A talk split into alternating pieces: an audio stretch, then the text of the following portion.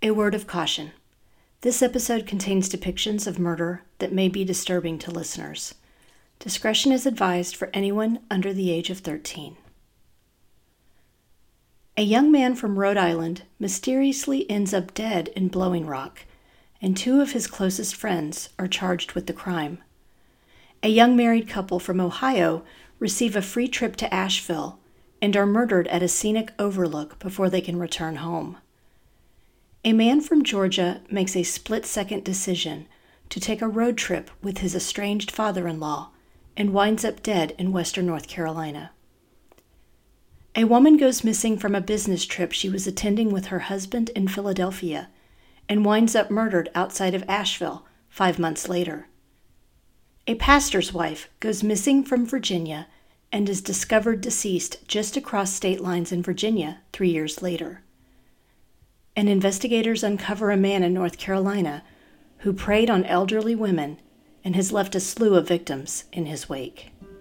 There is much to love about North and South Carolina, but the two states have also had their fair share of violent and senseless crimes over the years.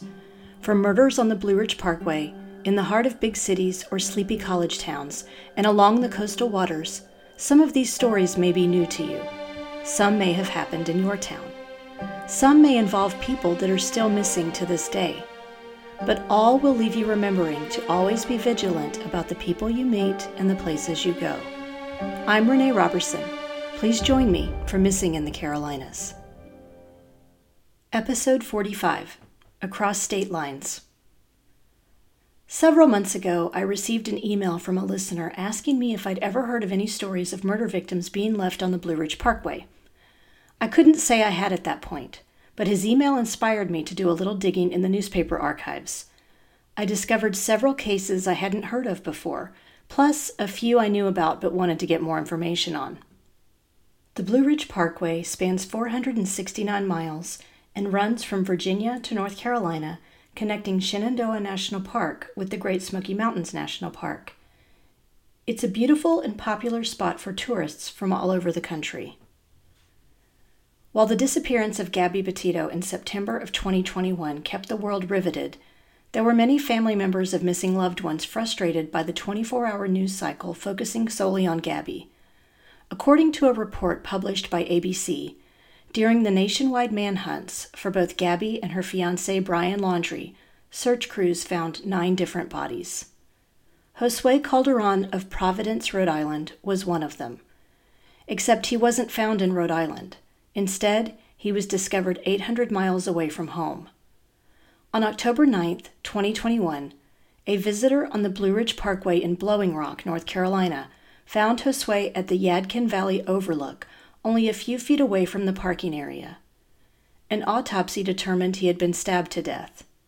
Josue was 33 years old and the father of two children. His family said he didn't have a car and they had no idea how he had ended up in North Carolina. The FBI began investigating the case, and they determined he had been traveling with two other men in a 2018 silver Chevrolet Equinox with Florida plates. On November 17th, ABC affiliate WLOS reported an arrest of two people from Rhode Island who were likely connected to Josue Calderon's death. Juan Rivera and Julio Castro, both 34 years old, were charged with shooting 38 year old Jorge Garcia at a cafe in Providence, Rhode Island on September 25, 2021. The Providence Journal reported that Jorge Garcia was shot in broad daylight around 9:30 in the morning as he ate breakfast. Police told the public the two men knew Jorge Garcia and that his murder was premeditated. The WLOS news report noted that Julio Castro's name was mentioned in Josue's obituary, saying his relationship to Josue was like a brother. No other updates on Jorge Garcia or Josue Calderon's murders have been provided. In January of this year, the FBI stated they knew Josue had been traveling with Juan Rivera and Julian Castro, but continued to ask the public for any tips related to the case. Anyone with information on the murder of Josue Calderon is asked to call the FBI Charlotte Field Office at 704 672 6100 or the National Park Service tip line at 1 888 653 0009. In 1986, a free vacation getaway turned into a nightmare for an Ohio couple visiting Asheville, North Carolina, when they were found murdered at an overlook called Buzzard Rock. Wesley and Bonnie Mahaffey, ages 33 and 29, had traveled to the area from Hanover Township, Ohio, after winning a three day trip to Asheville through Wesley's job.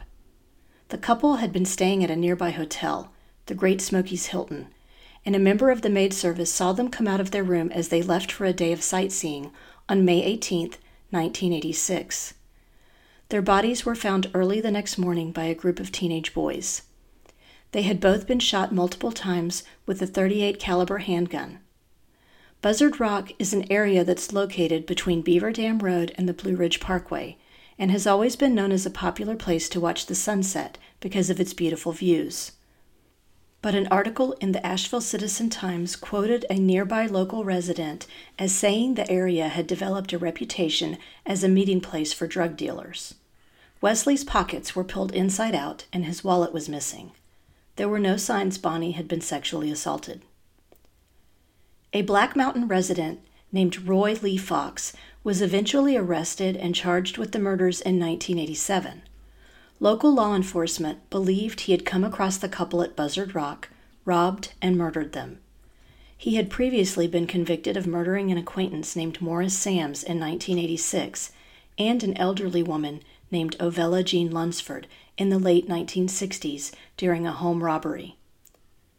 But the case was largely circumstantial, and the charges were eventually dropped for lack of evidence. Fox died in 1992 while serving time in prison for other charges. To date, the murder of Wesley and Bonnie Mahaffey remains unsolved. A murdered man from Georgia was discovered in western North Carolina but it was clear his killer had never meant for his body to be identified. In December of 1984, 27 year old Stephen Wade Boyer had been living with friends in Smyrna, Georgia. At the time, he and his wife, Ellen McElrath Boyer, were in the process of obtaining a divorce. On December 23rd, Stephen told a neighbor he was going to ride to Waynesville, North Carolina, with his father in law to retrieve a car. His in laws had a home in Florida for the winter and kept a summer home in western North Carolina. They were in Smyrna visiting their daughter at the time for the holidays. Stephen decided to go with his father in law, but expressed concern for his own safety and asked his friends to notify police if he didn't return by 5 p.m. that day. When he didn't make it home that night, they called the local police.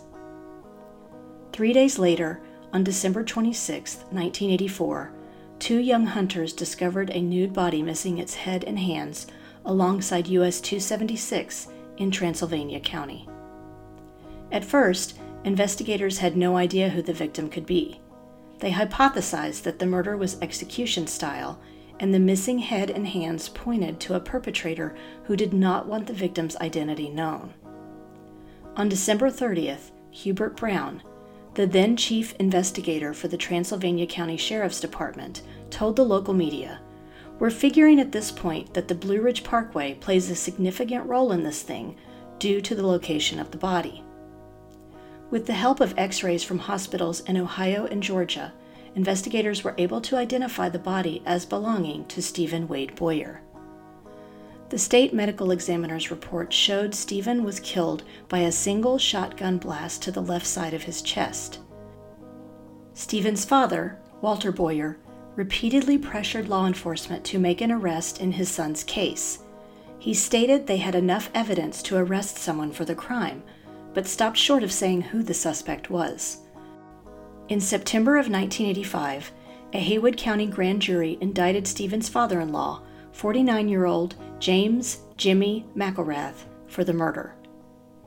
At Jim McElrath's trial, an FBI agent testified that the shotgun pellets removed from Stephen's deceased body were similar to those found in a box at Jimmy's Haywood County home. They also found bloodstains on the property and in Jimmy's 1976 Pontiac. When tested, it was determined to be human blood, although investigators couldn't narrow down the blood type. A neighbor of Jim's testified it was unusual for the McElraths to visit their Cruso home in the winter months. They normally were not seen during the months of October through April. He was surprised to see Jim's car in the driveway on the evening of December 23rd.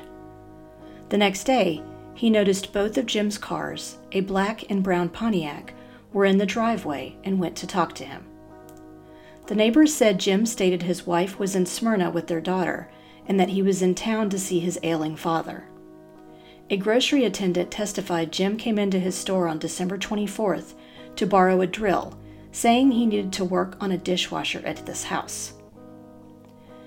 During the investigation, police officers noticed multiple drill holes in the trunk of Jim's brown Pontiac, including the fender wells. Stephen's body had been found about six miles from Jim McElrath's summer home in Cruso. Jim McElrath's defense team insisted he was innocent and that he had met Stephen at a restaurant in Smyrna the morning he went missing, but then Stephen was seen driving away with someone else after breakfast. On August 22nd, Jim McElrath was found guilty of murdering Stephen. He was sentenced to life in prison with the possibility of parole after 20 years. But in September of 1988, North Carolina State Supreme Court justices ordered a retrial of the case, ruling that the original trial judge had erred in not allowing into evidence a map showing a supposed plan by Stephen Boyer to rob the McElrath home. The retrial took place in McDowell County rather than Haywood County, where the first trial was held. After eight hours of deliberation, the jury returned on November 18th with a not guilty verdict. Jim McElrath left the courthouse with his wife and daughter Ellen, a free man. Stephen's head and hands were never found. The case remains unsolved. Next, I'd like to talk about the mysterious case of 50 year old Judith Smith, also known as Judy, she disappeared from Philadelphia in April of 1997, and her remains were found in North Carolina's Pisgah National Forest five months later. Her case begins during a springtime trip where Judy and her husband Jeff Smith planned to mix business with pleasure while Jeff, an attorney, attended a business conference in Philadelphia. Judy was a divorced mother of two who had met Jeff when she served as a home health nurse for his ailing father. They had been married five months when they planned the trip to Philadelphia. The morning they left for the business trip, Judy discovered at the airport that she'd forgotten to bring her driver's license, preventing her from boarding the plane. She told Jeff she'd go back home to get her license and catch a later flight. She arrived in Philadelphia that night around 10 p.m. She brought Jeff flowers as an apology for delaying her part of the trip. Judy set out the next morning for some sightseeing, carrying a red backpack she always had with her. The two planned to meet up for dinner later that night. Jeff got back to the hotel room around 5:30 p.m. and Judy wasn't there. He contacted hospitals and the police, who told him it was too soon to report his wife missing. He got into a taxi and rode through the city, trying to trace the path of the tour bus she was supposed to have taken. He could find no trace of her. Her family speculated she had an accident and developed amnesia, but her friends weren't so sure. Jeff had to return to Boston without Judy. He created flyers to fax to law enforcement departments all the way from Maine to Florida. He also hired three different private investigators.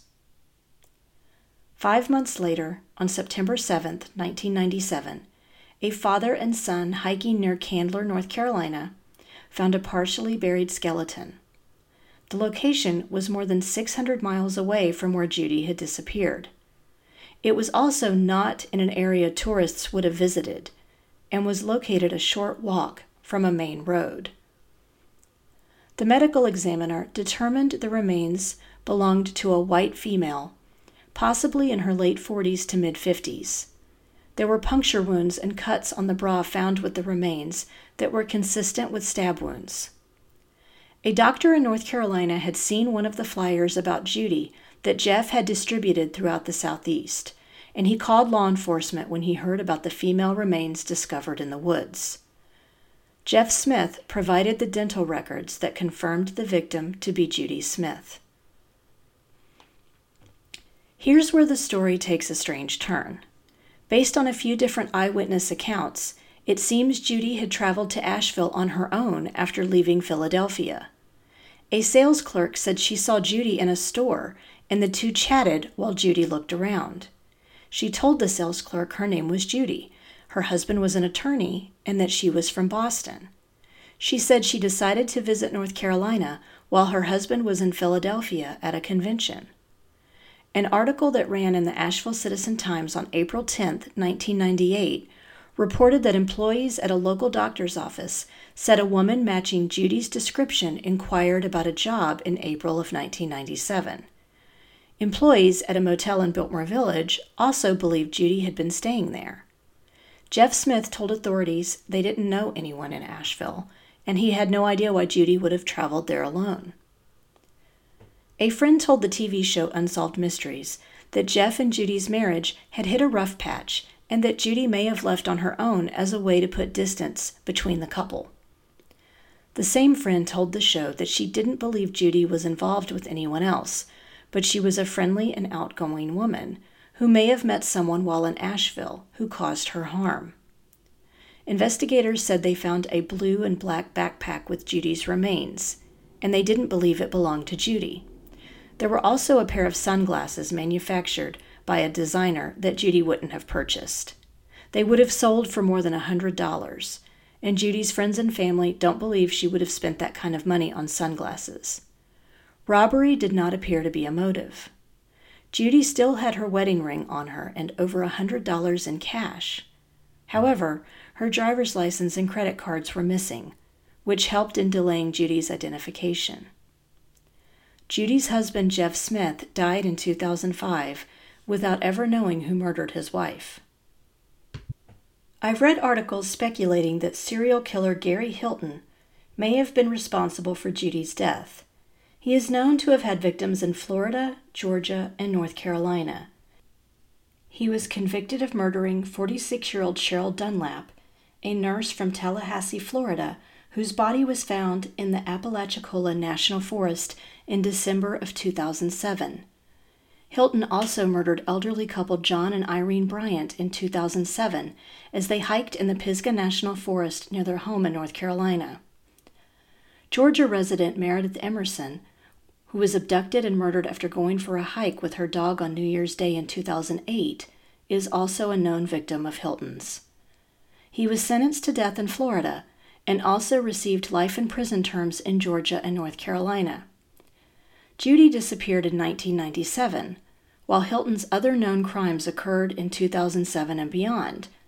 But Hilton was in his 60s when he murdered Cheryl Dunlap, so I don't think it's too far fetched to hypothesize he began his life of crime much earlier, especially since he seemed to be a drifter who frequently traveled between Florida and North Carolina.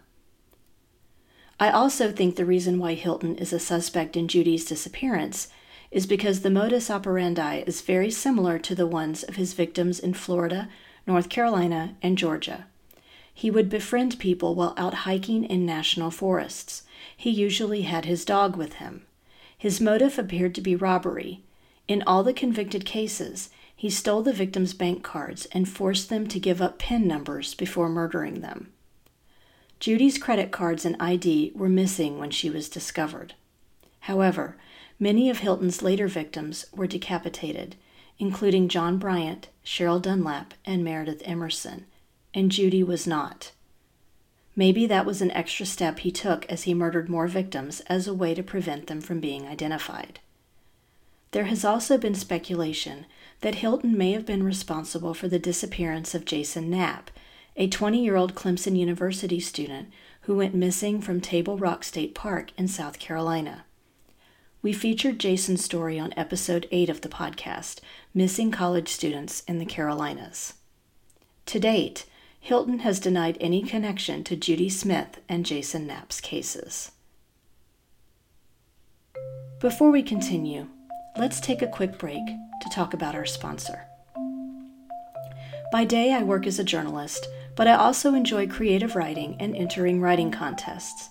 If you like writing creative nonfiction, I encourage you to check out the Creative Nonfiction Essay Contest over at WOW Women on Writing. The mission of this contest is to inspire creative nonfiction and provide well rewarded recognition to contestants. The contest is open globally. All ages are welcome to enter, and entries must be in English. Your story must be true, but the way you tell it is your chance to get creative. WOW is open to all styles of essay, from personal essay to lyric to hybrid and beyond. The deadline for the next Creative Nonfiction Contest is October 31st. This specific contest will have 20 winners and more than $1,350 in cash prizes. First place wins $500. WOW allows a maximum of 300 entries. You can also purchase a critique to get more feedback on your writing. Learn more at wow-womenonwriting.com and click on the Contest tab. And now, let's get back to the show. On May 14, 1999, a man named Eugene Rick Pulley reported his wife missing from Ringgold, Virginia. Rick was a youth pastor and music director with a church called the River of Life. His wife, 37 year old Patty Jo Pulley, volunteered her services in the music ministry at the church, taught piano lessons, and cleaned houses to make extra money. They were involved in almost every aspect of the church, from mission work, the youth ministry, and the music ministry. Other church members thought they seemed like a happy couple. They appeared as devoted to each other as they were to the church. When investigator Keith Isom went to speak with Rick about the missing persons report he had filed about his wife, he noticed the man had deep scratches on his face that looked suspicious. Rick claimed he had fallen into a briar patch while searching for his dog. He said that the night she went missing, he had driven Patty Jo to work at a house she was cleaning. When she was done with her job, she left to go shopping in nearby Danville, but never returned. Rick said he attended a play at the local high school. The investigator had actually attended that play because his son was in it, so he asked Rick some specific questions about it. It was clear Rick Pulley didn't know how the play ended. Rick also had scratches on his chest and bruises on one arm that looked as if someone had grabbed the flesh with their fingers. On May 16th, Patty Jo's pickup truck was found abandoned near Highway 62. The community rallied around the Pulleys. A news brief that ran in the Richmond Times Dispatch reported that more than 125 people volunteered to help with an extensive search of the area where Patty Jo's pickup truck was found on May 21st. The search didn't turn up any leads. An eyewitness came forward and said two days after Patty Jo went missing, he claimed he saw a man walking on Highway 62 near where her pickup had been found. The driver figured that the man had broken down so he tried to offer him a lift. But the man turned his face away so he couldn't be recognized and said he didn't need any help. The eyewitness later identified the man as Rick Pulley. Investigators did a little digging and made the discovery that Rick Pulley was spending more than $1,000 a month calling phone sex hotlines. Patty Jo had been humiliated the night before she went missing when she tried to write a check for groceries at a local grocery store, and it bounced could she have confronted her husband over the state of their finances. Rick Pulley left town three months after Patty Jo went missing and began a new life with a position at a different church. He never called investigator Isom to inquire about the status of his wife's case. In December 2002, a project geologist was walking underneath the Hyco Creek Bridge on Highway 158 in Leasburg, North Carolina, and made a shocking discovery. Remains of an unidentified woman were processed, along with scraps of clothing, including a bra and a length of rope. Dental records identified the victim as Patty Jo Pulley. The medical examiner ruled the cause of death was the result of violent trauma, likely asphyxiation. Rick Pulley had moved to Lebanon, West Virginia. He was arrested and taken back to North Carolina to stand trial in Caswell County. All the evidence against Rick Pulley was circumstantial. There was no DNA found linking him to his wife's murder.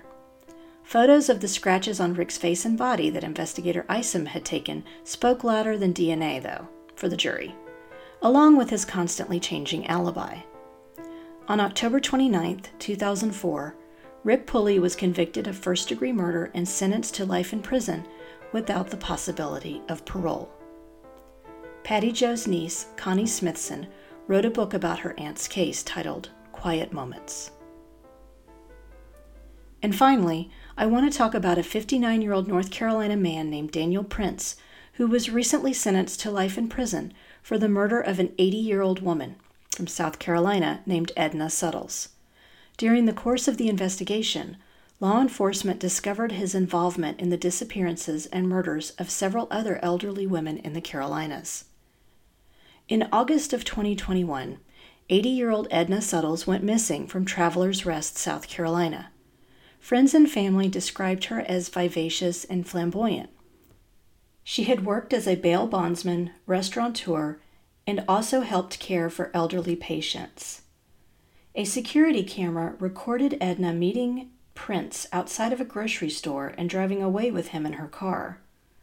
A Food Lion frequent shopper card helped investigators zero in on Prince's identity. Edna's car was located in the parking lot of a Traveler's Rest hotel not long after she went missing. According to an article that ran in the Greenville News out of South Carolina, when investigators searched Daniel Prince's home in North Carolina, they found the driver's license of another woman named Nancy Rigo, along with her passport, debit card, and a bank statement. They also found more than 22 firearms. They arrested Prince on September 9, 2021, on a grand larceny charge and weapons violations. They began unraveling the web of Daniel Prince's other possible victims. Here's what they found. On November 8, 2017, an 88 year old woman named Dolores Sellers passed away in Charlotte, North Carolina. Not long after, her adult daughter, massage therapist Nancy Rigo, went missing.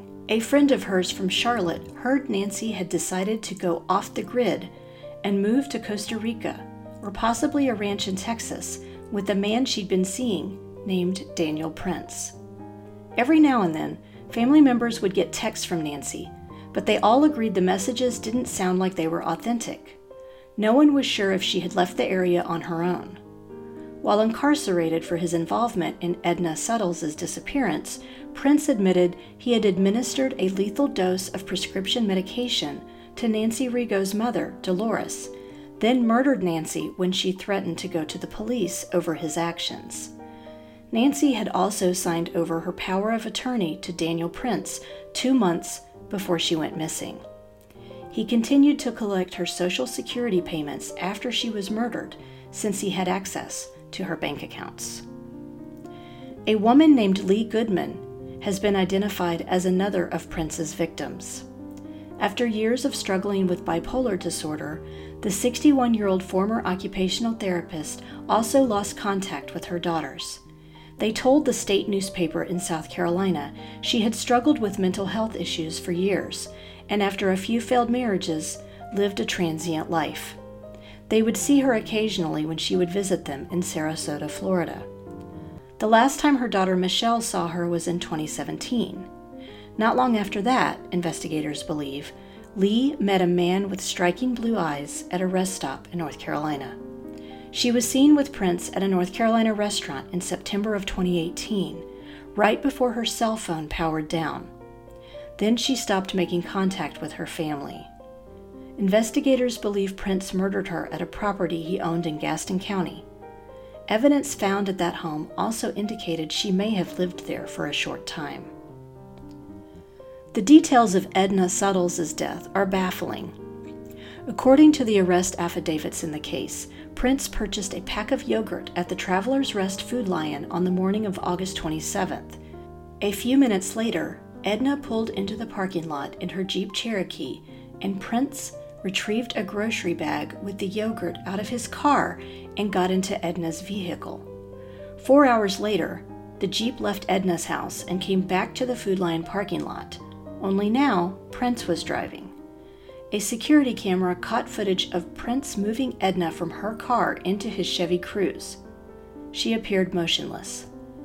During the October search of a property Prince owned in Rutherfordton, investigators found an empty yogurt cup hidden in a bee box.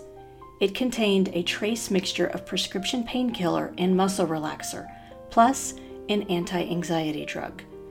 Edna's purse, car keys, and other personal items were also in the box. While the remains of Edna Suttles were found in May 2022 in a wooded area in Rutherfordton, the bodies of Nancy Rigo and Lee Goodman will probably not be recovered, as he told investigators he attempted to destroy evidence of their murders with harsh chemicals. It's still unclear what the motive was in the death of Edna Suttles. According to an article that ran in the Charlotte Observer this past June, this isn't the first time Prince had been convicted of a violent crime.